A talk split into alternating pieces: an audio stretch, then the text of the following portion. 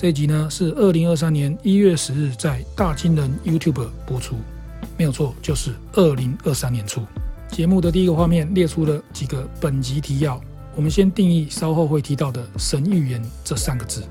神预言呢，就是大金人 YouTube 自从二零一九年起解析了《中国预言七种》这一本书里面已经应验的五到六个真预言，其中推背图是最为知名的代表。这些预言呢，我们简称为神预言，其实是复数啊。以下我们说一下本集提要有几个重点。第一点，三位商界大佬对于世界与中国大局预测的不同看法。第二点，我们剑王之来，神预言是作为辅助，而是要以现实世界的分析判断为主要。第三点，张忠谋大大说全球化自由贸易已死，是怎么样符合了神预言呢？第四点，习中共为何必须要大左转，在未来又是如何衰落进入所谓的后中共时代呢？第五点，神预言对于未来后中共时代的文字预测解析。好诶。以下本集正式开始。哎，各位大家好，二零二三年开始啊，这个三年四年一下就过了，真的是流年似水，日月如梭啊。关于东亚局势、中美台海的未来推演，无论是出于自身的利害关系，或仅仅是好奇心，大家都很关心。除了一般常官学界、主流媒体的分析报道之外，大金人这边则是结合了中国预言七种的内容进行解读研判，提供大家参考讨论。当然，这是属于玄学的范畴，玄之又玄、啊。茶余饭后或是煮酒夜谈的话题。由于过去多年的预言内容皆已应验成真，接下来预言就看看等到未来是否真的也能够应验了。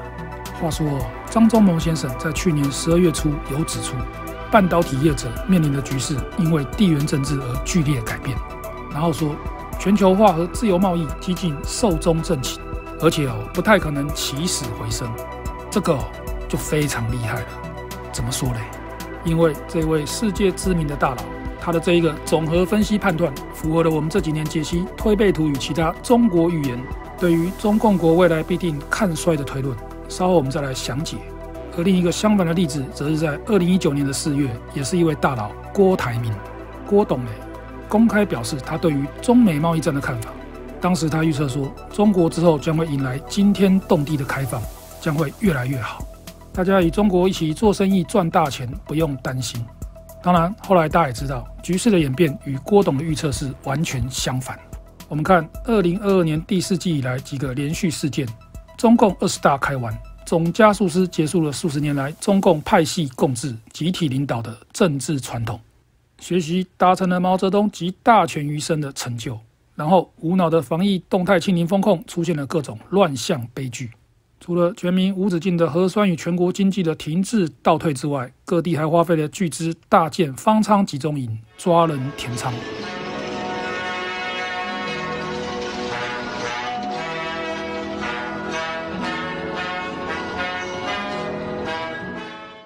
接着，富士康爆发了大逃亡，到后来暴动大乱斗，又发生了新疆乌鲁木齐封控的火灾大悲剧，民怨沸腾，引爆了各大学、各省市的学生群众纷纷走上街头抗议，人民纷纷突破封锁，以往嚣张的大白已经无能为力，完全粉碎了总加速师的坚决清零不动摇政策。许多海外的中国人也群起表态，聚集活动声援。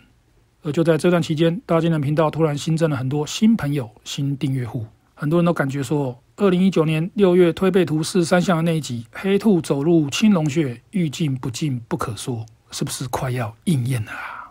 然而，就在各地爆发抗议、白纸运动之后，中共突然全面解封开放，令人意想不到啊！要大家阴阳敬阳，要做阳过阳康，要搞快速过风。清零中摇身一变，变成了隋炀帝呀！结果这立即造成了大量的灾难悲剧，报道很多。接着一月起要全面开放中国人民出国，也引起了全世界各国的紧张戒备。总加速师上任之后不久，进行了大刀阔斧的中华民族伟大复兴计划，配合无远佛界的全球强力大外宣，许多主流媒体的宣传都是对中共国非常有利的。而在台湾这边，自然也是深受其害，有不小的声量都在报道宣传，灌输民众说中国崛起哦，多好哦，多强哦，美国快不行哦。并且不停地唱衰台湾，大义风向无所不入，还有不停的以美论或是丑化美国，对于许多历史观、国际观浅薄的台湾民众灌输失败主义，这一切的操作源源不绝。不得不说，中共对台统战入岛、入户、入脑是相当非常之成功，偷换概念、以讹传讹、抹黑构陷、颠倒是非，对于台湾人民进行离间分化，这就是中国共产党强大的统战软实力，也是台湾民主之中最脆弱的地方。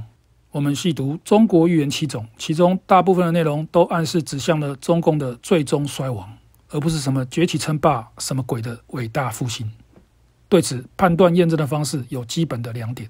第一点，无论是推背图马前客万年歌梅花诗、黄檗禅师诗，从满清灭亡到民国初年，到中日抗战，再到国共内战、国共两岸分治的历史，许多都已经依序契合应验了。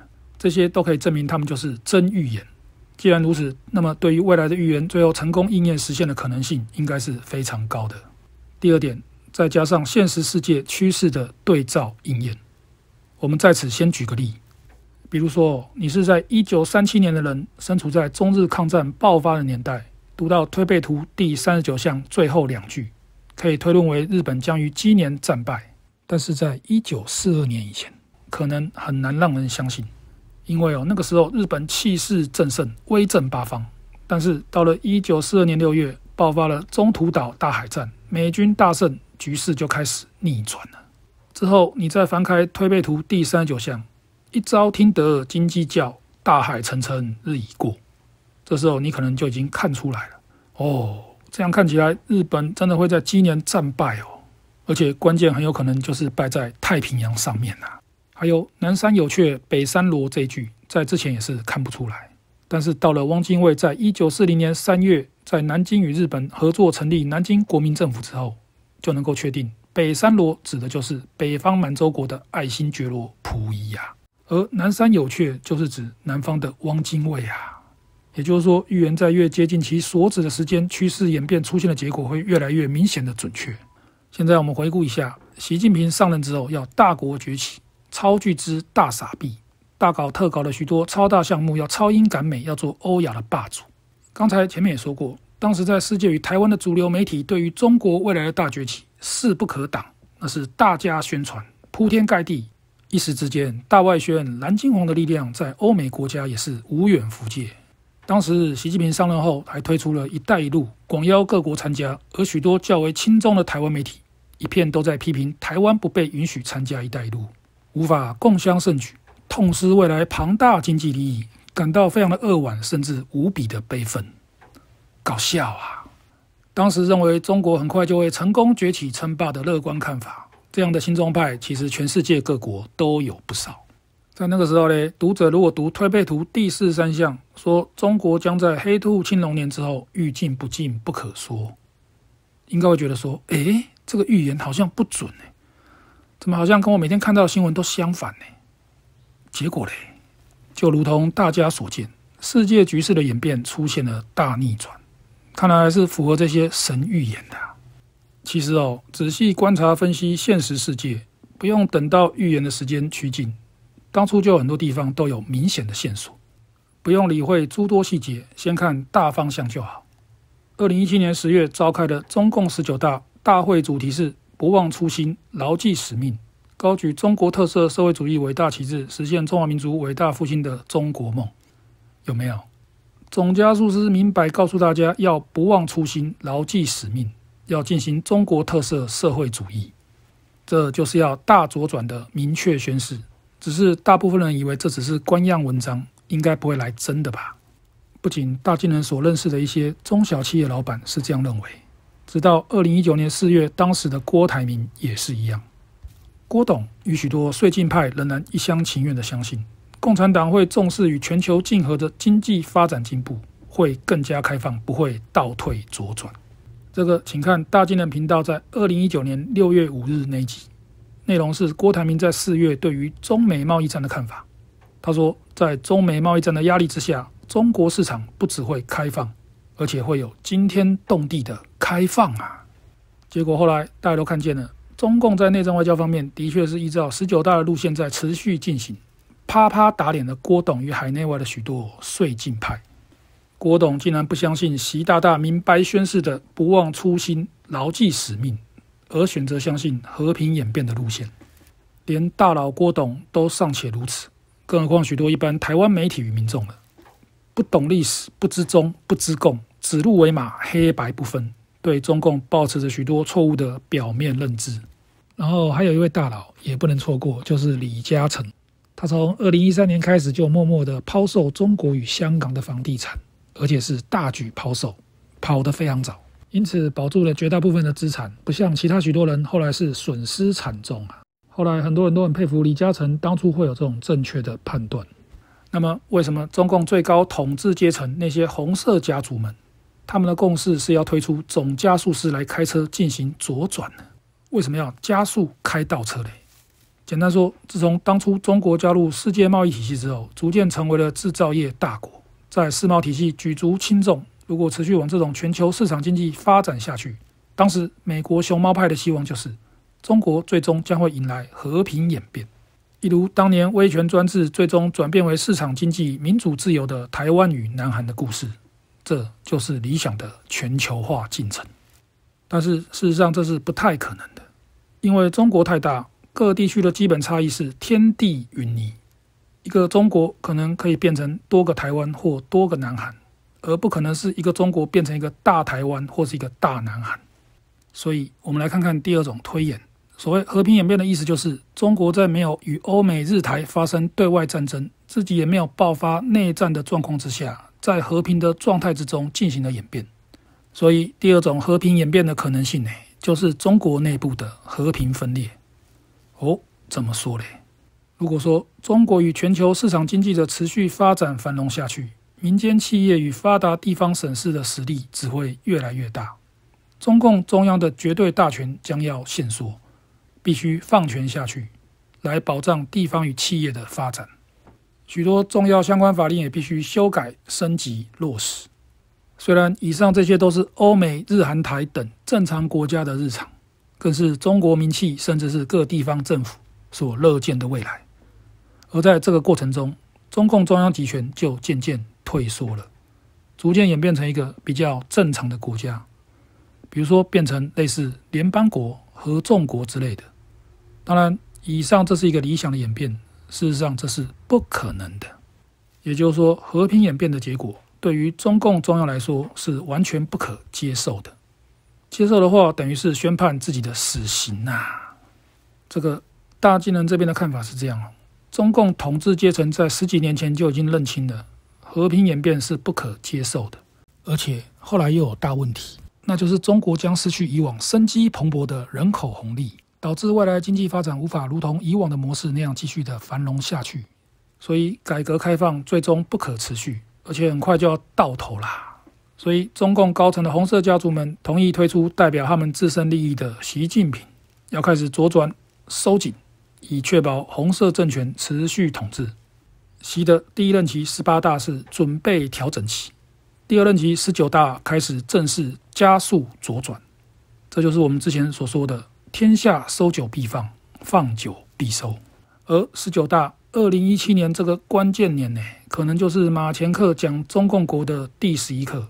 成绩一生，其道大帅的这个二零一七鸡年，或是也可以解成二零二四辰年，因为辰通辰，这就是推背图四十三象黑兔走入青龙穴的青龙甲辰年。而这个国策到二零二二年中共二十大也是同样的坚定不移。本次大会主题是高举中国特色社会主义伟大旗帜，全面贯彻新时代中国特色社会主义思想，全面推进中华民族伟大复兴而团结奋斗。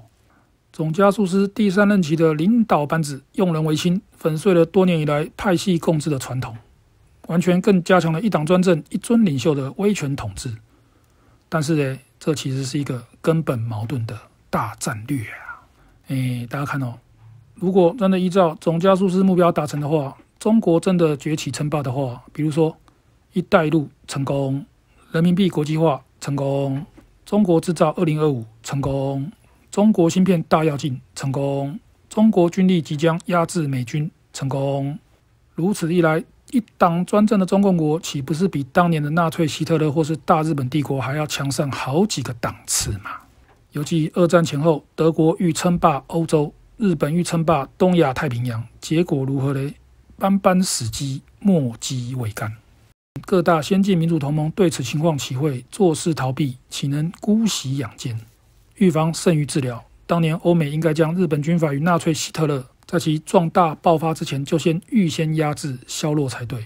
这是历史的经验教训。因此，现在美国的大战略就非常的清晰了。在可见的未来，绝对要把中共国给压下去。所以，美中两大阵营开始逐渐进入正式对抗。那么，如此一路走下去，欧美民主同盟与一党专政、体制落后、普遍素质低下、假大空的中共国，未来双方最终对决的结果是哪一个阵营的胜算比较大呢？这个答案哦，应该是比较清楚的。所以，我们在二零一九年六月推背图四十三象推演说，未来中共国是欲进不进，不可说。这个是相当合理的思路。别忘了哦，当时不少亲中派推背图的解法都是说中共国将要称霸崛起，还有人解说习近平是是是像那个中国而今有圣人的圣人呢。如果这不是中共操作的大外宣的话，那么相信的人就是春天的两只虫啦。接下来我们进行中共末年时期的推演，现在也有人称之为后中共时代。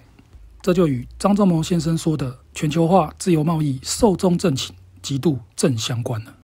这一个论点代表着中国与世贸体系的脱钩。数十年来哦，中国有着世界工厂的名号，为全世界制造了巨量的较低成本商品，并且使用美元计价。这就是全球化进程的一个重要组成架构。全球化、自由贸易、寿终正寝，其实也正是呼应了总加速师的一带一路大战略。诶，怎么说嘞？一带一路目标是打造一个欧亚大陆新的经济系统，拉拢欧亚各大产油国，并希望使用人民币计价，就是人民币国际化，吸引各国疏远美国，投奔中共国的怀抱。要与美国主导的传统世贸体系、美元霸权、石油霸权分庭抗礼，希望大幅削弱美国在全球的绝对影响力。如果这个目标真能成功，美国、中国此消彼长，加上中俄密切合作。假以时日之后，中共军事上的真正崛起，与美帝抗衡，打破美帝单极霸权，也就不成问题了。对于中共来说，如此理想的幻想，当然也可以称之为全球化、自由贸易、寿终正寝。但是事情当然不可能有这么梦幻美好的。接下来研究全球化、自由贸易、寿终正寝的第二个可能性，就是中共国欲进不进，不可说了。而且同时，从中亚到俄罗斯到东亚大陆也陷入乱世，军阀混战，所以当然是全球化寿终正寝了。以下推演详解：二零二二年情势恶化，俄乌战争爆发，后来普丁持续失败，未来俄罗斯很有可能又要解体啦。中亚地区外高加索，以至于大俄罗斯国内诸部的政治稳定都是危如累卵。中共“一带一路”千年大计早就梦幻泡影了。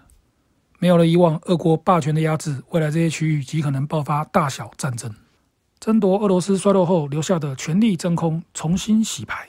中国大西北新疆地区也将首当其冲。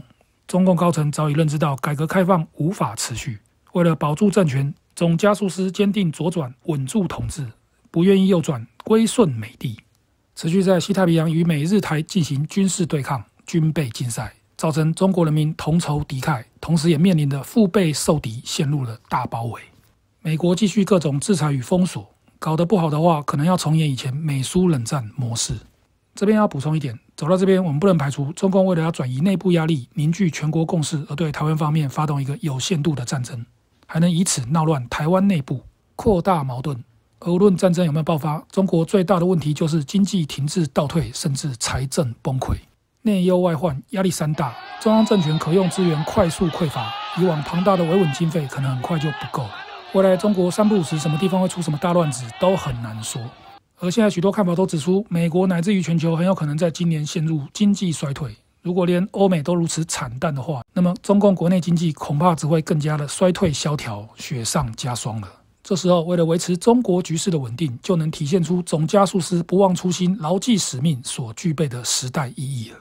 所以，对于后中共时代，预言说道：“黑兔走入青龙穴，欲进不进不可说。沉积一生，其道大衰。世事如棋局初产，和衷共济却大难。如此就呼应了张忠谋所言：“全球化和自由贸易几近寿终正寝”，其背后所暗示的未来中国局势。大家来详细看一下推背图四十三象到四十四象，其实是一个大跳跃。从四十三象的欲尽不尽不可说，到四十四象的日月丽天群英蛰伏，中国而今有圣人，否极泰来九国春。这里有一个很强的呼应，那就是马前课的第十一课与第十二课。描述中共国的第十一课，沉积一生，其道大衰之后，下一个第十二课就是整患救难，是为圣人。这个嘞，是不是与推背图四十三象到四十四象惊人的相似？哎，都有圣人出现、啊。然后第十二课阳复而至，惠及生民，也是完全契合推背图四四象。日月丽天，群英蛰伏，否极泰来啊。到这边，大家可以发现，推背图这两个象以及马前课这两课，都是从黑暗突然跳跃到光明的。也就是说，中间还有一段混乱的晦暗时期，可能有十几二十年，并没有细说。那么，如果我们从其他的预言去找找看，有没有提到这个细节呢？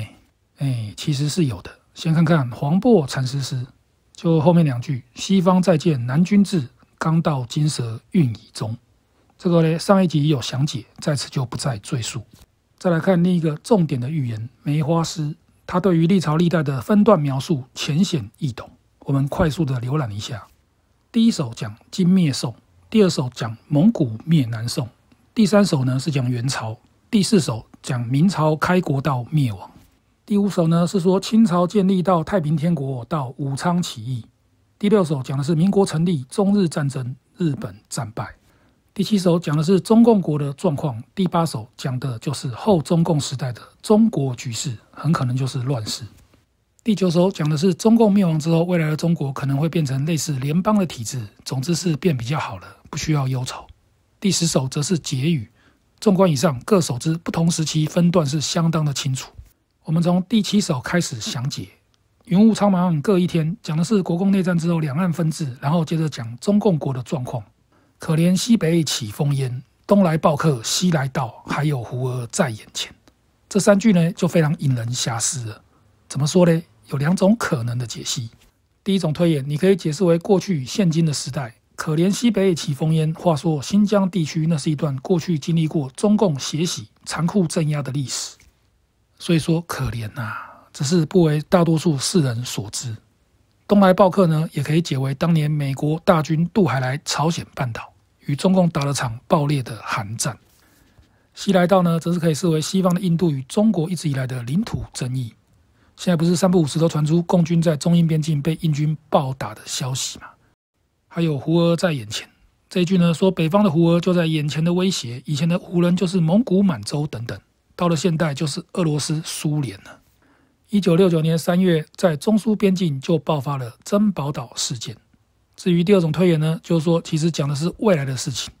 如果说俄乌战争的结果导致普丁下台，俄罗斯解体，那么被俄国压制多年的中亚各国必将崛起，突厥伊斯兰势力必将进入新疆地区与中共争夺，可能引发战乱，那就很可能是可怜西北起烽烟了。那么东来报客呢？这两年，美日两国与其战略盟邦正在整军军武，中美双方阵营对峙情势越来越升高。台湾也在配合因应调整，增强军事国防。二零二二年，美国总统与政府也多次清楚表态，严斥武统妄想，没有模糊空间，重重打脸了许多台湾内部被统战分化的以美论、弃台论的这些失败主义。这些哦，大金人在二零一九年三月推背图第四象就已经明确讲过了。因为台湾台海是美国的重大利益，走到最后，不管你是要合统还是武统，美国就是不可能让你中共统的。那如果说未来真的爆发了中美两大阵营的军事冲突，而结果很可能就是中共军会被美军暴打一顿，为什么呢？因为预言这边写得很清楚嘛，东来报客。哎，至于西来到哦，如果以上都成真的话，当然印度将在中共疲于奔命的如此乱局之中，在中印边境盗取一些领土。当然，这是以中国本位的诗句，用词当然是比较本位主义。还有胡儿在眼前，这可以推演说，未来俄罗斯解体之后，位于原本俄罗斯东方新成立的远东共和国，对于中俄边境也是虎视眈眈。总而言之，届时中共内忧外患，四面楚歌，处于天下为公之势。数年前，中共将军戴旭对于中国未来危机论述说，C 型包围可能就要进化成 O 型包围啦。好，我们继续看推背图四十三象与四十四象，马前课的第十一课与第十二课，这中间还发生了什么事情？这段时期呢，很可能就是所谓的后中共时代，没有错。接着就来到了梅花诗第八首，说得很清楚：如其世事菊初残，共济河中却大难。抱石犹留皮衣袭，最佳秋色在长安。第一句如期逝世菊初残，这个、哦、看起来总加速师这一盘。中华民族伟大复兴的大棋下到这个时候彻底失败了，变成了一个残局啊！共济河中却大难，一审清楚。最巧妙的是这边点出了共产党的“共”字，要说大难呢，或是大难都可以。加上刚才的局初残来看哦，中共国很可能进入实质上分裂破碎的局面，只是说表面上还是中华人民共和国的名号。就像唐末藩镇割据，当然是唐朝；明初军阀割据，当然是中华民国一样的模式。好，最佳秋色在长安，长安呢，可能就是指首都北京的意思。这个有一个非常清楚的前例可循，请看第五首讲清兵入关的“胡儿骑马走长安”，就指清军入关攻入北京的历史。那这个最佳秋色在长安呢，描述的很可能是说中共政权缩小变为北京一带的地方政权，一个小中央政权啊。因为中国大陆各地已经变成了各自为政、割据一方，甚至会不会打一些小内战都不好说啊。因为共济河中却大难啊。这个时期，只有缩至北京一带的中共中央政府还能保有相对稳定秩序的军政体制，能保有一个中华人民共和国的名号。所以说。暴死犹留披衣袭，最佳秋色在长安。